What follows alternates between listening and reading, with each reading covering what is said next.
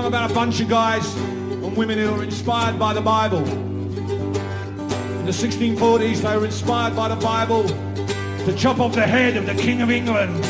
In 1649, St. George's Hill, a ragged band they called the Diggers came to show the people's will. They defied the landlord, they defied the law. They were the dispossessed, reclaiming what was theirs. Come in peace, they said, to dig and sow. We come to work the land in common and to make the waste ground grow. This earth divided, we will make whole. So it shall be a common treasury for all. The sin of property, we do disdain. No man has any right to buy and sell the earth for private gain. By theft and murder, they took the land. Now everywhere the walls rise up at their command. They made the laws to chain us well.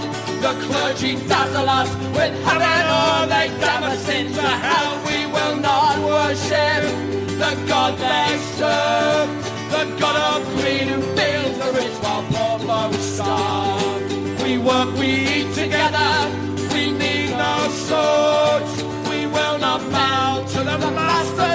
Rent to the Lord. Still we are free, though we are poor.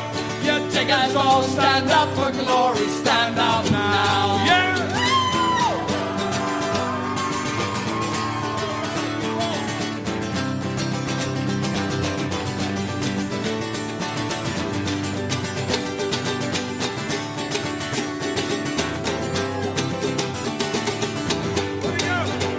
The men of property, the orders came. They sent the hired men and traversed to wipe out the diggers' claims, tear down their cottages and destroy their corn. They were dispersed, but still the vision lingers on. You poor take courage, you rich take care. This earth was made a common treasury for everyone to share all things in common. All people one.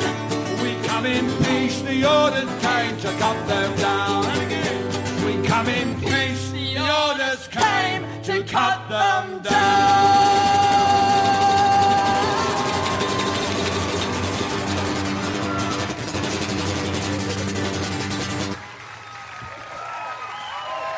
Of ladies and gentlemen. The world turned upside down. Leon Rosselson wrote that. We had a great time here at the Pace Party. Hope you have. Listen, did anybody film that? 'Cause it was great. I have one for you. How much? Uh, how much time do we have? Hi, everyone. It's Kevin Annett, Eagle Strong Voice. You're listening to Here We Stand, November 26th, and of course, one of our theme songs, The World Turned Upside Down, as it was in January 1649 when another King Charles had his head chopped off. November 20th, King Charles III had his chop, head chopped off legally, morally, politically when he was found guilty, along with 35 other people in a new crimes against humanity court case that finished after two months on the west coast of Canada. We're going to go into details today of how we're enforcing the verdict of that court. But the fact is, folks, the crown has always been a fiction, and now it's gone again. The question is will you act in the freedom of that absence? What will you create in its place? That's a question posed today by the dead, by many victims of church and state in Canada and around the world, by our brother Owen Lucas, who languishes illegally in a British prison right now, uh, facing no charges and yet facing trial tomorrow. Because one of the things Owen Lucas did he, in our common law republic movement, he talked about the evidence against Charles Mountbatten Windsor, the fact that he, as Prince Charles, had issued the kill order against William Coombs, our brother, after William reported seeing Queen Elizabeth and Prince Philip abduct those children who were never seen again. And the evidence is now inconclusive. The court verdict is bona fide under international law. We're going to go into the details of that. The the case that has this case especially has the establishment worried because present at the court were international observers, judicial experts, police, and diplomatic representatives from four different countries who were observing the case. And they, we're going to go into why this case is different and the power it has, especially the community enforcement of the verdict that we'll be going into. Today on the show as well, we're not only going to be talking about that, but we're going to do a primer on genocide, the basic facts that was the basis of the court decision that is consistently being erased from public memory, and also preparing people for the December 2nd workshop on our common law republic. That's next Saturday at 2 p.m. Eastern Time. If you'd like to be part of that online workshop of how we're building the common law republic to replace the illegitimate and criminal Crown of England, you can uh, just contact us, angelfire101 at protonmail.com. You could be part of the online workshop. And today, of course, we're also going to have updates on Owen Lucas and other interesting things that have been happening. You can follow all of our work, murderbydecree.com, especially under ITCCS updates, and Republic of Kanata, K-A-N-A-T-A, republicofkanata.org. And especially welcome to some of the new listeners that I know are there in Europe who haven't listened to the show today but are helping to monitor these whole proceedings for our international common law court network. First of all, let's talk about Owen Lucas. He's been in Swansea prison in Wales for the past two weeks. He was in England and he was boarding a ferry back to his home in Ireland when the police grabbed him. No charges were laid. He was held illegally in Swansea prison. No contact was allowed. Uh, he was held in isolation, and the prison authorities kept saying that he didn't want contact with people, which we know is a total lie. He's being put on an illegal trial tomorrow in Haverfordwest, which is in Wales and we've um, mobilized people in England to go down there and not only pick at the prison but the court, and to try to get in there and monitor what's going on and to get him free. The, as I mentioned, Owen Lucas had mentioned on the air about the indictment and charges against so-called King Charles, Charles Mountbatten Windsor, and um, the fact that he's now a convicted offender. So, the very fact that Prince Charles issued the kill order against William Coombs, which you can see in the court verdict, by the way. Uh, go to ITC, uh, murderbydecree.com under ITCCS updates. Go to the November 20th posting, the latest posting. You'll see all the evidence there about how Prince Charles ordered it through his security advisor, Major Johnny Thompson. So we'll keep you posted about Owen Lucas, and especially if you know people in England, let us know so that we can mobilize them to get our brother out of prison and back onto our territory where he has some protection. Another announcement um, one of the convicted offenders is a guy I know personally, Roman Catholic Church Archbishop in Vancouver, Michael Miller. Now, he was the guy who replaced uh, his predecessor, Raymond Roussin, who died of a uh, heart attack very soon after we began our church occupations. And both Raymond Roussin and Michael Miller are active members of what's called the 12 Mile Club. This child trafficking network operates out of the Vancouver Club and all over the west coast of British Columbia.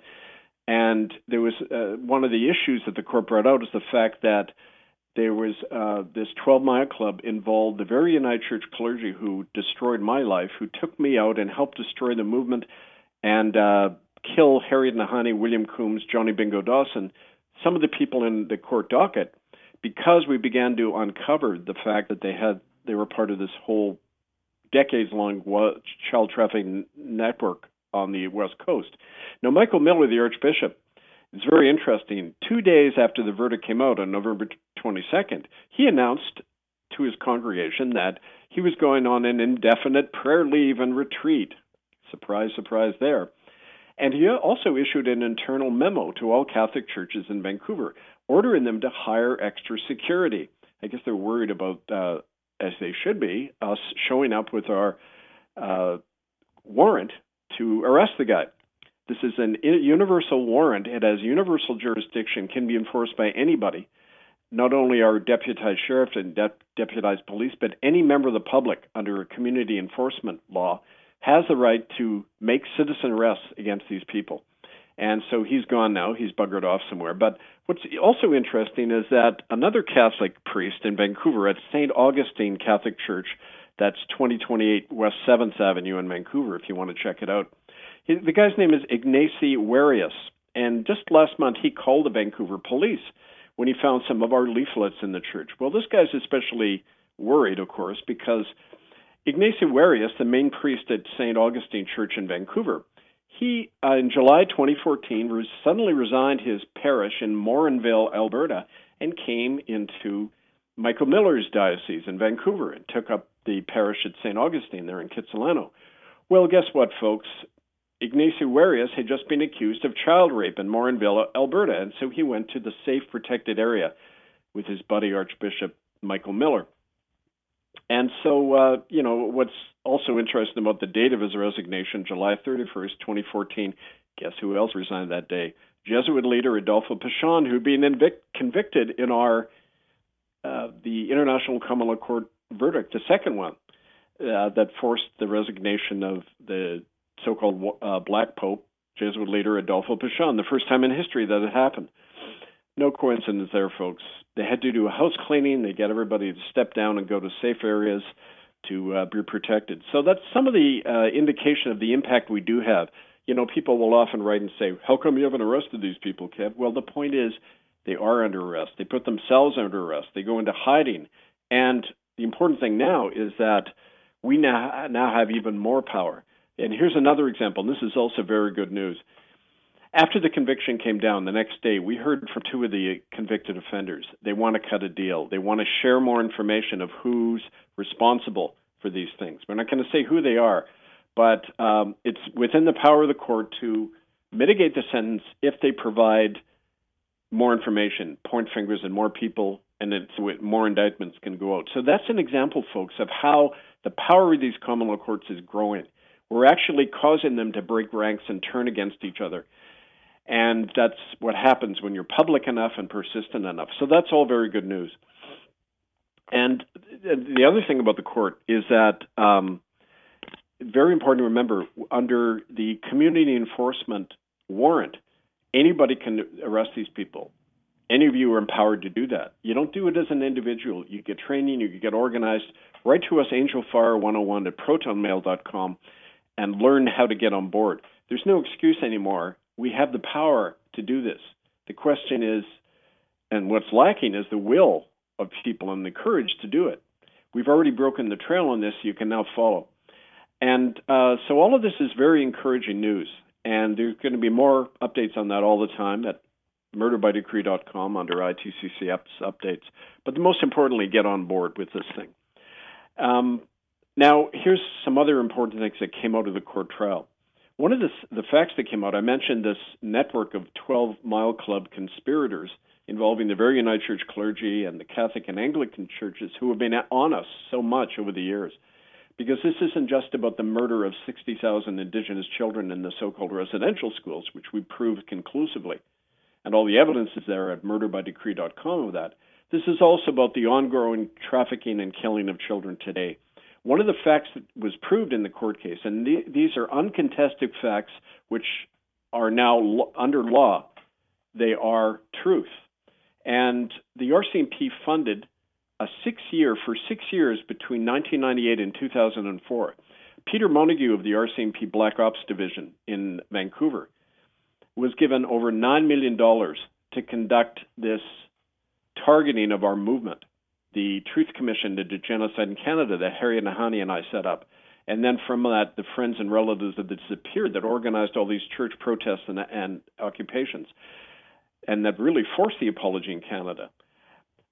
That there was a black ops operation of nine million dollars to shut that thing down, and it involved Montague. And it's interesting because this Peter Montague, if you look in the indictment that I mentioned, and in the the verdict of the court, he's named most often. He has three consecutive life sentences imposed by the court on November 20th, as does Charles Windsor, Mountbatten Windsor, Jorge Bergoglio, Bishop of Rome.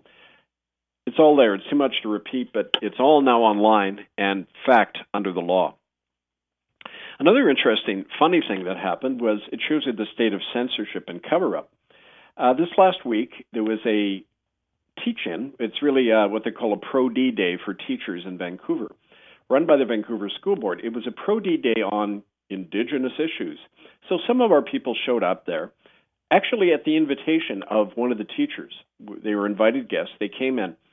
and they sat through this agonizing experience of watching the local uh, a broadcast from the local native politicians babbling on about reconciliation without once mentioning genocide or dead residential school kids or the churches and governments responsible, the Catholic, Anglican, United Churches.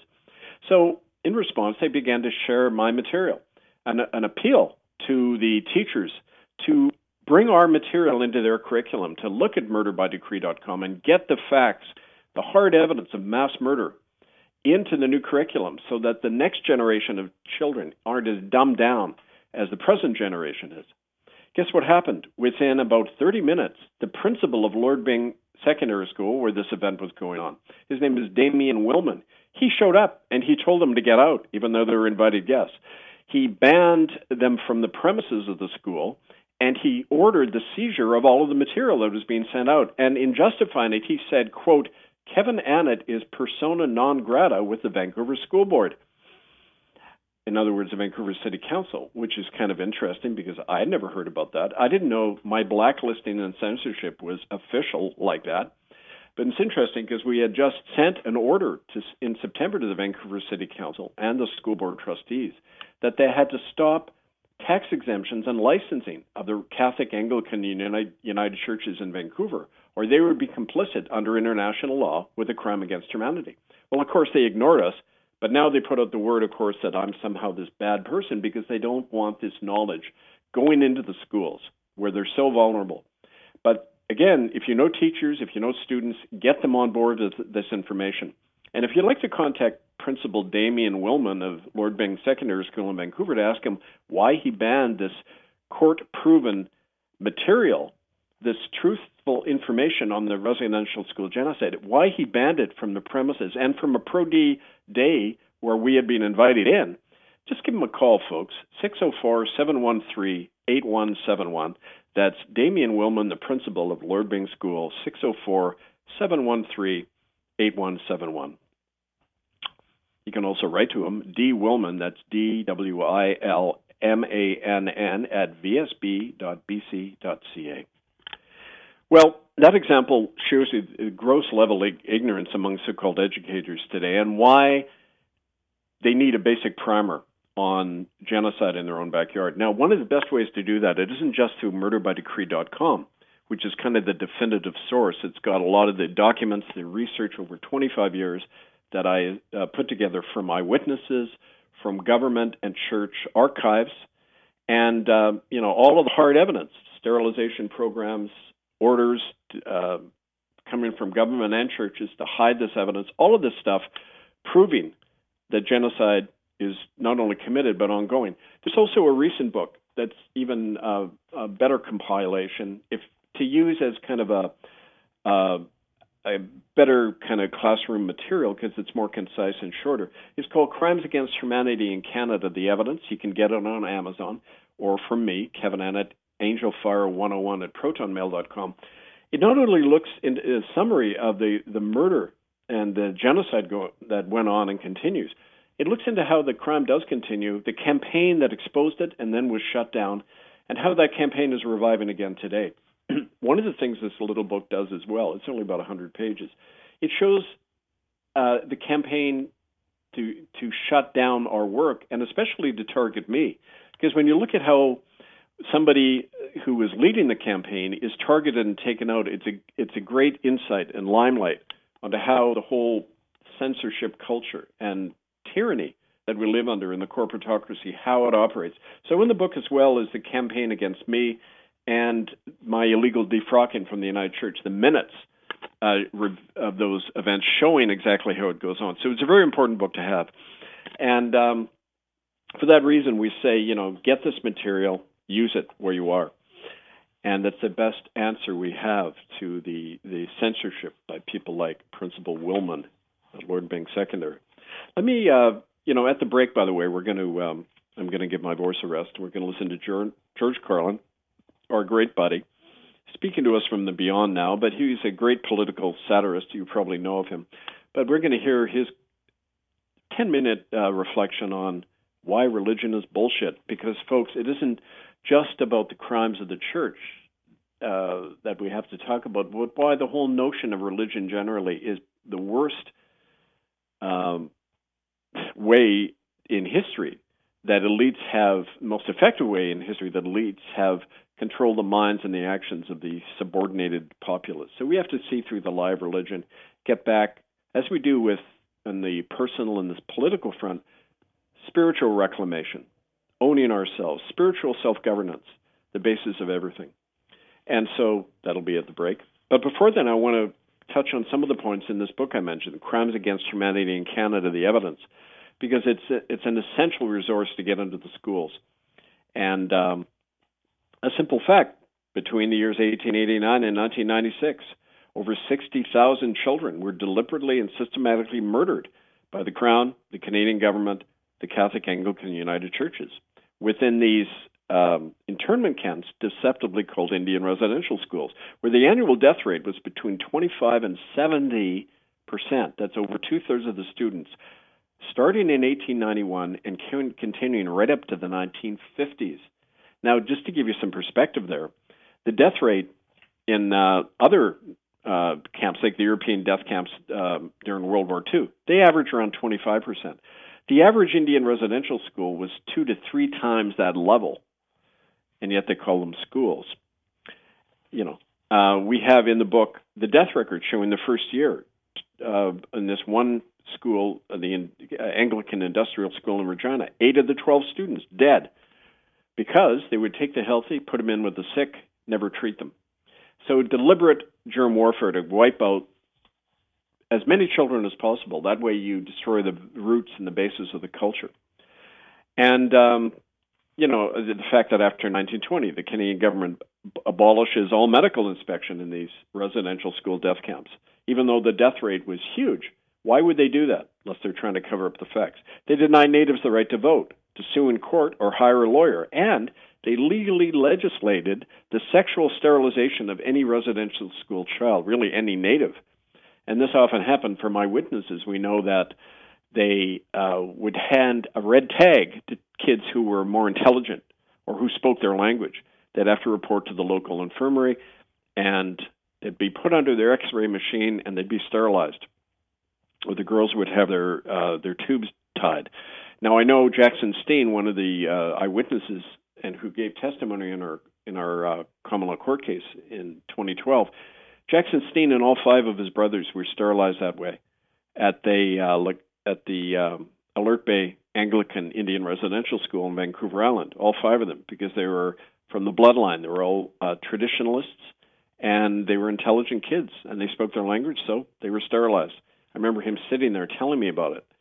And um, and so you know this went on, but of course you're never going to hear that in the mainstream corporate media or in the schools in Vancouver or anywhere in Canada unless we get these books into the curriculum. You start with teachers, get them on board, and then build from there. Start with the students as well. Approach them. The best response we always get is from high school and college students. So work on it.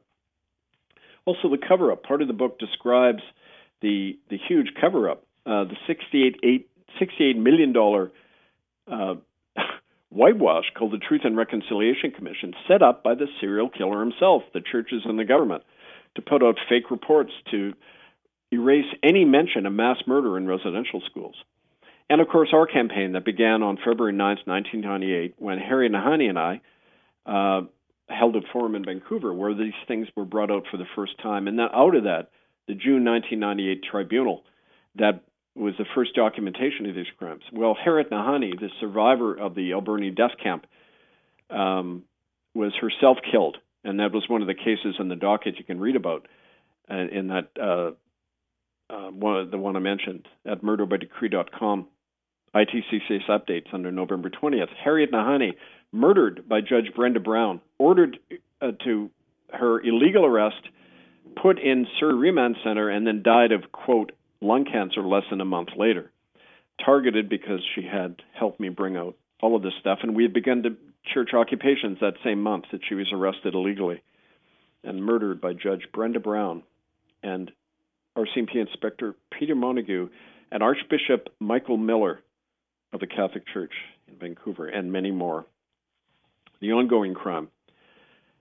Well, it's obvious Uh, we've talked about this a lot on the show, but especially in BC, the West Coast, where China is now leading the assault on the lingering land based indigenous communities to get the liquid natural gas. And this is um, some of the stuff that was brought out in the court case I mentioned at that link. Uh, the presence of Chinese and other forces, including the RCMP, literally wiping out Native families all along the Highway of Tears. You've heard about that, Highway 16 in northern BC, where so many people go missing. But what you haven't been told is that's all, that if you trace where the disappearances are, it's all along the liquid natural gas sites owned by PetroChina and Sinopec. And that's no accident. These are organized uh, killings, and also we now have a new case developing, uh, court case, showing how there's prostitution camps run by these Chinese corporations where women and children are brought from all over North America at certain places across the border where they're brought in and taken to these camps uh, for the use of the Chinese workers and others, and then they're done away with through the RCMP at their usual body dumping sites. So these are some of the crimes we're documenting now, and um, it's why this issue is so relevant. It isn't just about the past, but it does explain why the huge censorship, why the fear campaign around my name, and why the continued uh, imprisonments of our people like Owen Lucas in England when he even mentions these issues. So it's all relevant. Get on board with our campaign. Write to us, angelfire101 at protonmail.com. And now we're going to take a short break. We're going to listen to George Carlin. And after that, we're going to come back and we're going to do a, um, you could call it a spiritual reflection, but it's really what is issues of stu- substance we have to look at going into the so called season of Christmas. Kind of ironic because in the Bible reading, the Christmas season begins with the mass murder of children when King Herod goes paranoid when he hears about the birth of Jesus and he kills all the firstborn males. Sound familiar? So we're going to be back after George Carlin to reflect on that and where we go from here. Thanks. But in the bullshit department, in the bullshit department, a businessman can't hold a candle to a clergyman. Because I got to tell you the truth, folks. I got to tell you the truth. When it comes to bullshit, big time, major league bullshit, you have to stand in awe. In awe of the all-time champion of false promises and exaggerated claims, religion. No contest. No contest. Religion. Religion easily has the greatest bullshit story ever told. Think about it. Religion has actually convinced people that there's an invisible man living in the sky who watches everything you do every minute of every day. And the invisible man has a special list of 10 things he does not want you to do. And if you do any of these 10 things, he has a special place full of fire and smoke and burning and torture and anguish where he will send you to live and suffer and burn and choke and scream and cry forever and ever till the end of time. But he loves you.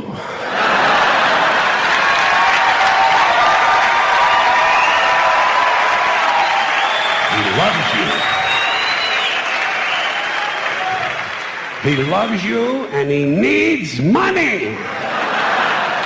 He always needs money.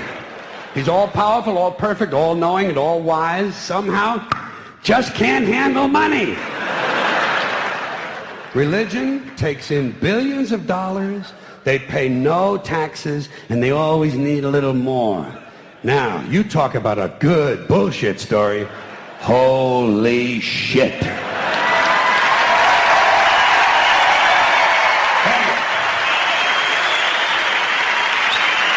Thank you. But, thank you, thank you, thank you. Thank you very much. But I want you to know, I want you to know something. This is sincere. I want you to know, when it comes to believing in God, I really tried. I really, really tried. I tried to believe that there is a God who created each of us in his own image and likeness, loves us very much, and keeps a close eye on things. I really tried to believe that, but I got to tell you, the longer you live, the more you look around, the more you realize something is fucked up. Something is wrong here. War, disease, death, destruction, hunger, filth, poverty, torture, crime, corruption, and the ice capades. Something is definitely wrong. This is not good work. If this is the best God can do, I am not impressed. Results like these do not belong on the resume of a supreme being. This is the kind of shit you'd expect from an office temp with a bad attitude.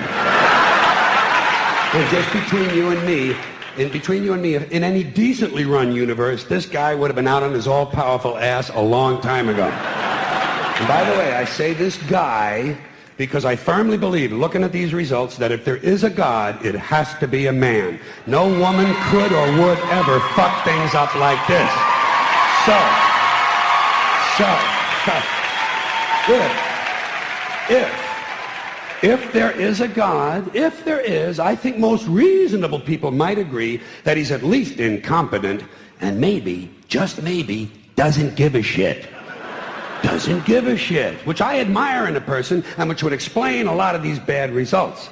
So rather than be just another mindless religious robot, mindlessly and, and, aimlessly and blindly believing that all of this is in the hands of some spooky, incompetent father figure who doesn't give a shit, I decided to look around for something else to worship, something I could really count on. And immediately I thought of the sun. Happened like that.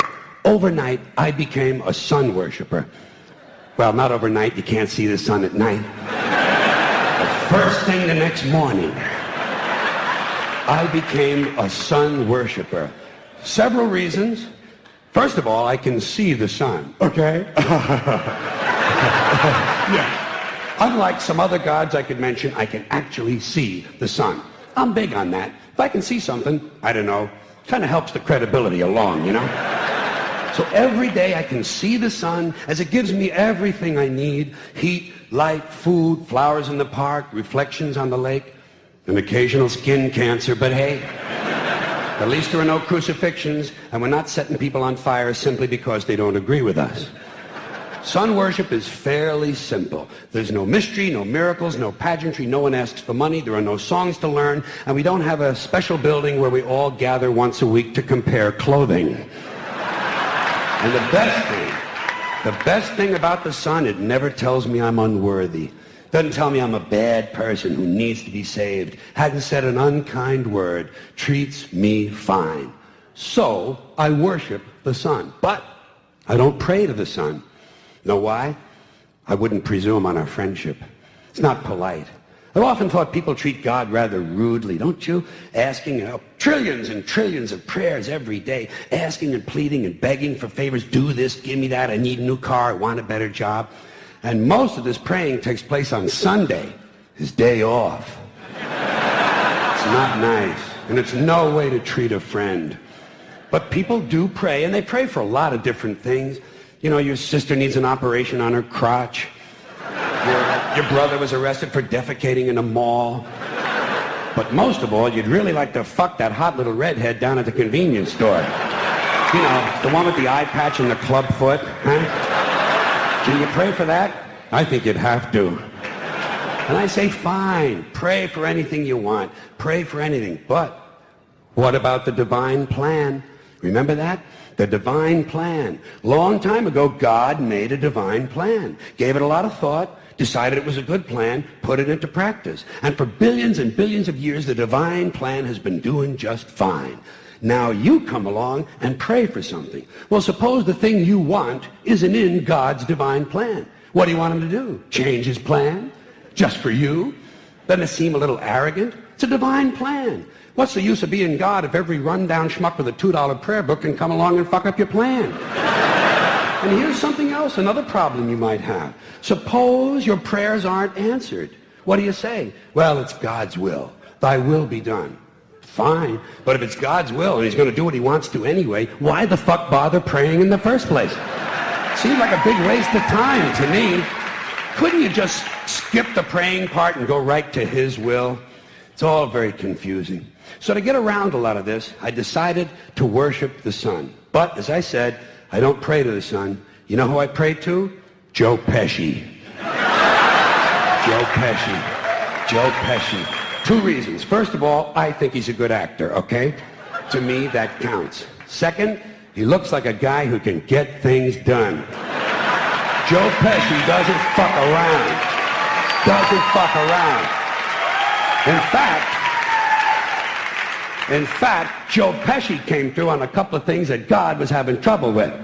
For years, I asked God to do something about my noisy neighbor with the barking dog. Joe Pesci straightened that cocksucker out with one visit. It's amazing what you can accomplish with a simple baseball bat. So I've been praying to Joe for about a year now. And I noticed something. I noticed that all the prayers I used to offer to God and all the prayers I now offer to Joe Pesci are being answered at about the same 50% rate. Half the time I get what I want, half the time I don't. Same as God, 50-50. Same as the four-leaf clover and the horseshoe, the wishing well and the rabbit's foot. Same as the mojo man. Same as the voodoo lady who tells you your fortune by squeezing the goat's testicles. It's all the same, 50-50. So just pick your superstition, sit back, make a wish, and enjoy yourself. And for those of you who look to the Bible for moral uh, lessons and literary qualities, I might suggest a couple of other stories for you. Uh, you might want to look at The Three Little Pigs. That's a good one. Has a nice, happy ending. I'm sure you'll like that. Then there's Little Red Riding Hood, although it does have that X-rated part where the big bad wolf actually eats the grandmother, which I didn't care for, by the way. And finally, I've often always drawn a great deal of moral comfort from Humpty Dumpty. The part I like the best, all the king's horses and all the king's men couldn't put Humpty Dumpty back together again. That's because there is no Humpty Dumpty and there is no God. None, not one, no God, never was. In fact, I'm going to I'm going to put it this way. If there is a God, if there is a God, may he strike this audience dead. See, nothing happened. Nothing happened. Everybody's okay. All right? Tell you what. Tell you what. I'll raise the stakes. I'll raise the stakes a little bit. If there is a God, may he strike me dead. See? Nothing happened. Oh, wait. Got a little cramp in my leg. And my balls hurt. Plus, I'm blind. I'm blind. Oh, now I'm okay again. Must have been Joe Pesci, huh? God bless Joe Pesci. Thank you all very much. Joe bless you. Thank you very much. I appreciate it.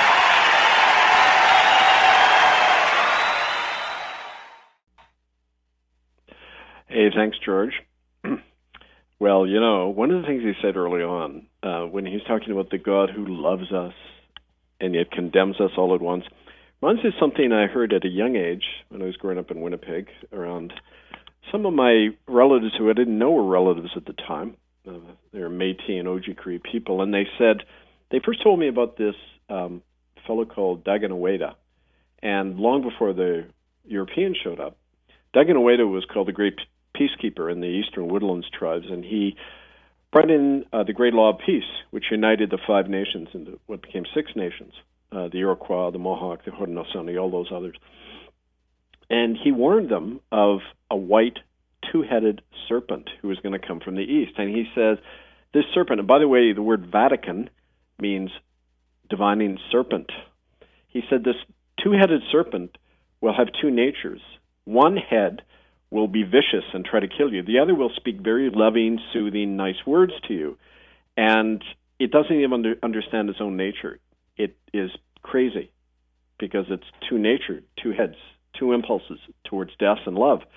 Well, that there's no better description of our culture, folks, than that. I mean, the very people who destroyed my life at the same time were saying they were going to pray for me. The very people who killed Maisie Shaw downstairs in the basement later were praying upstairs at the Christmas Eve service. And by the way, December 24th is the anniversary of her death. It's a Sunday. We're going to be holding actions and memorial services inside and outside churches in memory of little Maisie Shaw, who Harry Nahanee, who I mentioned earlier, she's the one who witnessed her murder at the Alberni School. But Alfred Caldwell is murdering Harriet or uh, Maisie Shaw in the basement upstairs, who's singing Christmas hymns.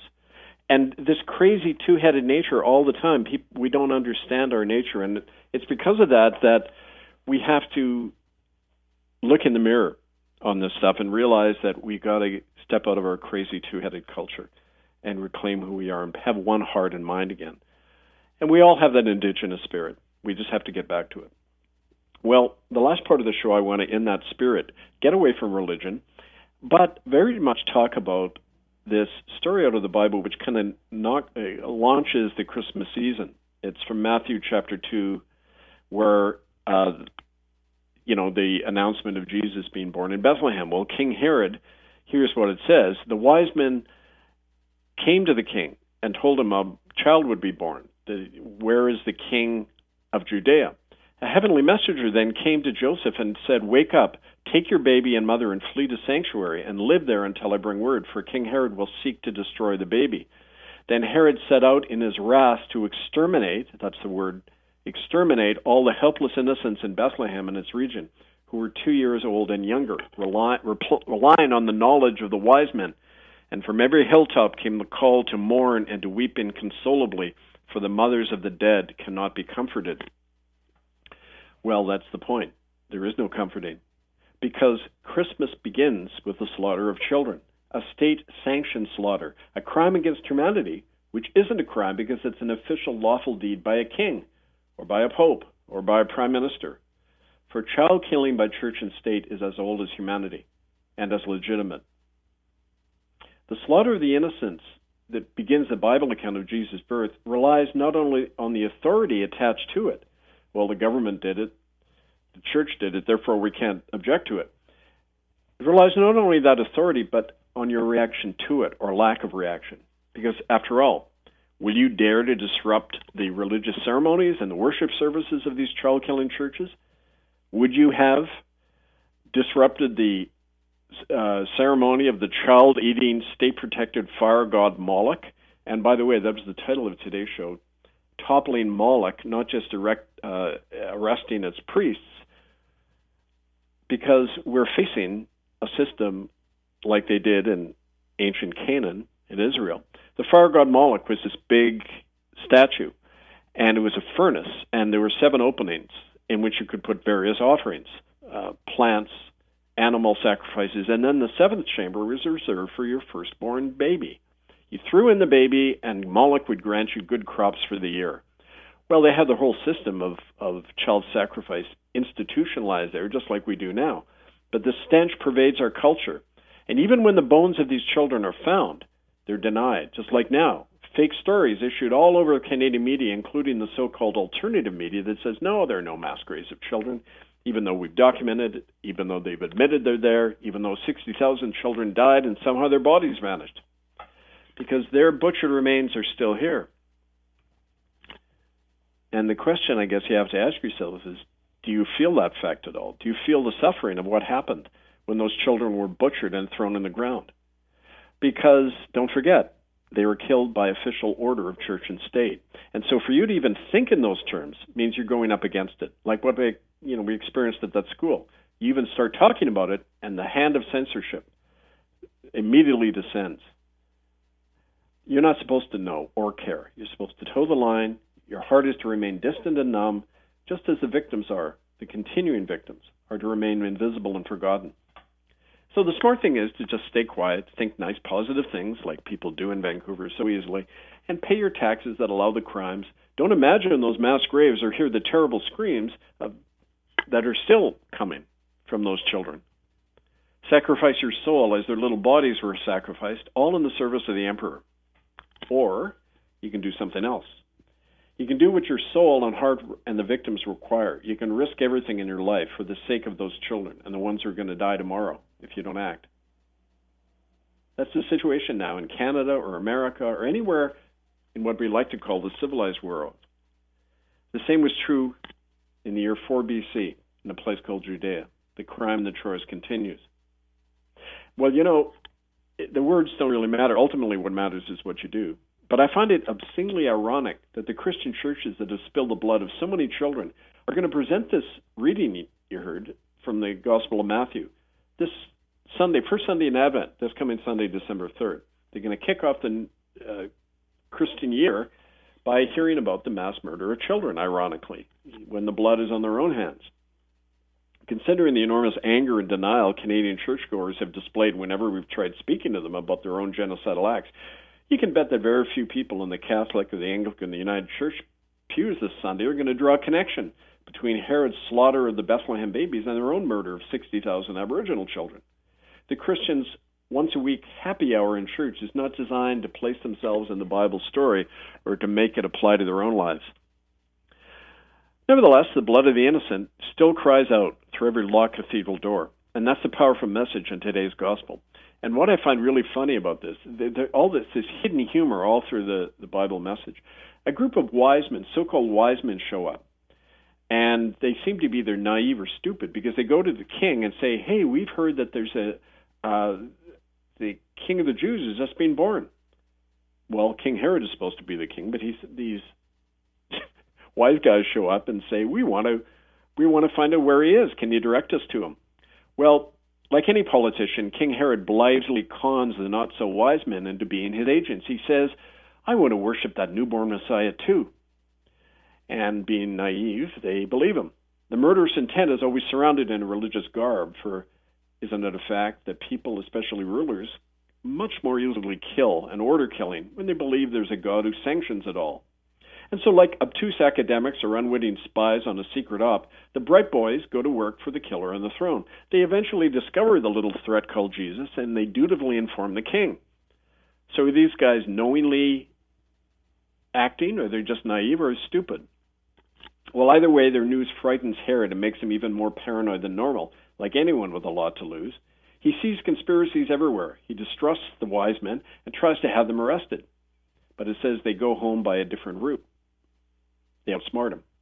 Failing that, he then goes after baby Jesus, using the information so conveniently provided by his think tank wise guys. But Jesus and his family have been tipped off, and they have already skedaddled to a safe house in Egypt. Frustrated twice, what does he do? Like any ruler, when he's frustrated, he takes it out on the innocent, and he orders mass murder. Every child in the area under two is killed. But this clumsy scattergun approach fails to hit Jesus.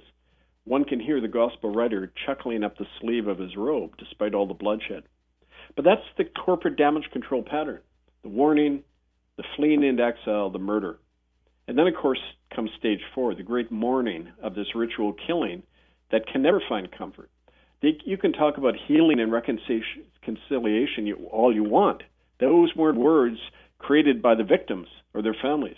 It was created by white lawyers because Canadians love that word reconciliation. It means, oh, we're all good buddies again, as if we ever were. And you ignore the great mourning going on all the time. I find it really interesting that people of conscience don't ever stop worrying about this stuff because conscience doesn't allow you to. You're there with the victims, crying out for justice until it happens. So, I mean, you know, this is all a lesson to all of us today, but it's what I find really neat about all this, and I used to say this in sermons, which got me in trouble, of course, but that was all part of the plan. It's amazing how even at his birth, Jesus is causing upset. He's causing hysteria among rulers, and he poses a threat to the established order. You know, our, in our innocence and our honesty, we evoke that reaction all the time in the guilty. They come down on us immediately. I mean, all I did was I started talking about things that people had shared with me about kids being killed down the road in Port Alberni. I thought the people in the church would say, "Oh, that's horrible. Let's do something about it." Instead, they destroy my life. 28 years later, they're still going after me because we're talking about their ongoing crime. So it's no symbol. It's, it's no accident that Jesus has always been a symbol and an inspiration to people everywhere who are under the gun, and permanent outsiders who've been made that way by the truth and by our experience of the world the way it is, and not how we imagined it to be. And I always found it interesting as a as a minister because the reaction of middle class people and poor people or poor people who are under the gun, the reaction was totally different to the story. The uh, Jesus message when he gets up at the temple, he says, "I've come to set up to set the captives free, to raise up the poor, and open the prison doors." In other words, I've come here to bring in the Jubilee laws and turn society upside down and have a revolution where there is no up and down, there is no higher, low, rich or poor. We're all one. We're all equal the way creation made us. That causes panic and upset among the middle class parishioners. But you look out at the poor folks or the native people in the pews, and they're all smiling and nodding because they know that that's the truth, and they knew that they well that's why they were there to listen that day in church and to try to put it into practice. It's what somebody once called creating God's good trouble. You stir up the trouble, that's how things change. You create the conflict deliberately because you do it in the spirit of knowing that if you don't, you'll just have increasing bloodshed. And so you know, all of these things are important, and it's also really important to look at the the words they use in the scripture warning. The first war, uh, you know, when J- the angel comes to Joseph and he tells him to flee, it's a warning. It's called in Greek chrematizo, which means to be admonished and given a new purpose. So when you're given a warning about something, it's not to just save your ass. It's so that you can change and find that new purpose and go to a higher level in your life and not worry about yourself anymore, but take on a struggle for many other people as well. Flee into exile. The word is pheugo. In Greek and Latin means to fly away, but also to be changed in the process, to shun evil entirely and live in a different way.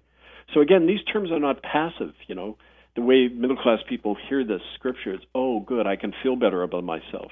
Now I can change and be positive and, you know, healed. No, that's not what it's all about. It has a social meaning all the time. It means to be changed so you can take on this crime that you've lived alongside for so long. And, you know, it's just read that passage, Matthew 2, 13 to 18, but read it with new eyes from the point of view of Jesus and his family under the gun, the assassins looking for him at his birth, just like there are assassins looking for people like me, like the people in the downtown east side, like the people who gave testimony. They don't want the truth out and they will do anything to shut it down. Now, of course, they're not going to kill you right away. That's not what they do. They don't want to create martyrs. They want to just do what they did in that school this week, Lord Byng Secondary School. Just blacken my name, get people afraid of talking about the issue. And I wouldn't be surprised if none of those teachers ever invite us back because they're being threatened. If you have a job, if you have a salary and an RRSP and a pension, you're vulnerable. And they know that's all they have to do with most people, threaten those things. But those of us who've lost everything, we can't be affected in that way. We're freer. And that's why I say anyone listening who is under the gun, well, good, great, because that'll free you to act more effectively. As Harriet Nahanee said before they killed her, I used to be a, a victim. Now I'm a threat. And I always keep her words in mind because that's exactly what the evolution we all need to make. You don't do it willingly. You know, it's not like you willingly go out and do this. But when the, these things are stripped from you, security and answers and all of that, and safety is stripped from you, it's for a reason. It's because you've been chosen to do this work, and you will be protected as long as you do the work. And um, you know, I've learned that time and time again in my life. So, I, I think in closing, I just want to, and the reason I uh, ended on that uh, brief reflection on the, the Bethlehem birth narrative is to show you how the stuff you read in the Bible came originally from a time where it had an insurrectionist quality to it. It was a fire that was lit on the earth, but it's been domesticated and watered down and turned into nothing by religion and Christianity. But that fire lives within all of us, and we're to recover it. And it's these experiences and times like right now that give us the means to do that. And so, you know, take that to heart. And in, I'm going to have over the next what they call the Advent season, the four Sundays leading up to Christmas. I'm going to do more reflections on the different biblical passages that you hear because you know when we talk about reclaiming the land, reclaiming the law, which is what we've done with our common law court on the west coast, reclaiming the nation through the sovereign republic of Canada, which we're going to do in our workshop next Saturday, teach people how to do that. There's also the personal and spiritual reclamation. We need to reclaim those Bible stories for ourselves. We've got to reclaim, as my ancestors told us all the time, don't have anything to do with the with big church or with the state or empire you lose the essential message given to all of us the world turned upside down, what Jesus embodied. We're all that spirit, sons and daughters of God, each one of us, but only when we break from the murderous system we're immersed in, which blinds us and saps us of our inner fire. That's why next week, one of the reflections I'm going to do is on what's called the Magnificat, Jerry's, uh, Mary's jo- uh, song of praise, her joyous song of praise in which she says, I'm a poor peasant girl, yet I've been given the honor of bringing the anointed one into the world. Not the rich, but us poor folks. And I find that time and again. Why do you think people like William Combes and Harriet Nahanee and Johnny Bingo Dawson, homeless people with nothing, they're the ones who made history. They're the ones who turned the world upside down and forced the truth of gen- the genocide onto the agenda. It wasn't the effete academics. It wasn't the professional activists. It wasn't all the people with safety who did it. They all hung back. They never took part in any of our protests. or any of the church occupations. It was those people on the ground, like Mary and Jesus, who had lost everything and yet had the power, the spiritual power to turn the world upside down. It doesn't matter that it's all being covered up now because it'll be pulled back. The cover up will be destroyed. The jails will come down. The lies will fall. The only thing that we take with us is what we've done in that sacred spirit where we give our life for our brothers and sisters and for the truth. So keep that in mind, folks. And in that spirit, we're going to go out on a wonderful song. Oh, before I mention the song, remember, go to murderbydecree.com under ITCCS updates, go to the November 20th posting, read the judgment, the summary judgment of the court, and realize that with the community enforcement laws in place now on our warrants, you can take action to not only arrest these people, as is beginning to happen, and take back the land. You can reclaim their church properties and assets. There's a permanent banishment and reclamation order against these genocidal churches across Canada and across the world. Anywhere the Catholic Church, the Church of England is, you can invoke those reclamation warrants. Write to us, angelfire101 at protonmail.com, especially if you want to be involved in next Saturday, December 2nd, our online workshop in the Commonwealth Republic of Canada. And December 24th, a Sunday. Prepare yourself to take part in our actions in memory of little Maisie Shaw, who was murdered. That story triggered in 1995, triggered our whole campaign that brought out the truth of genocide. We're going to go out on a song by Hazel Dickens. They can never keep us down. Keep that in mind, folks. Take it to heart. Stay strong. Stay clear. We'll be back next week. This is Kevin Annett, Eagle Strong Voice. I thank you.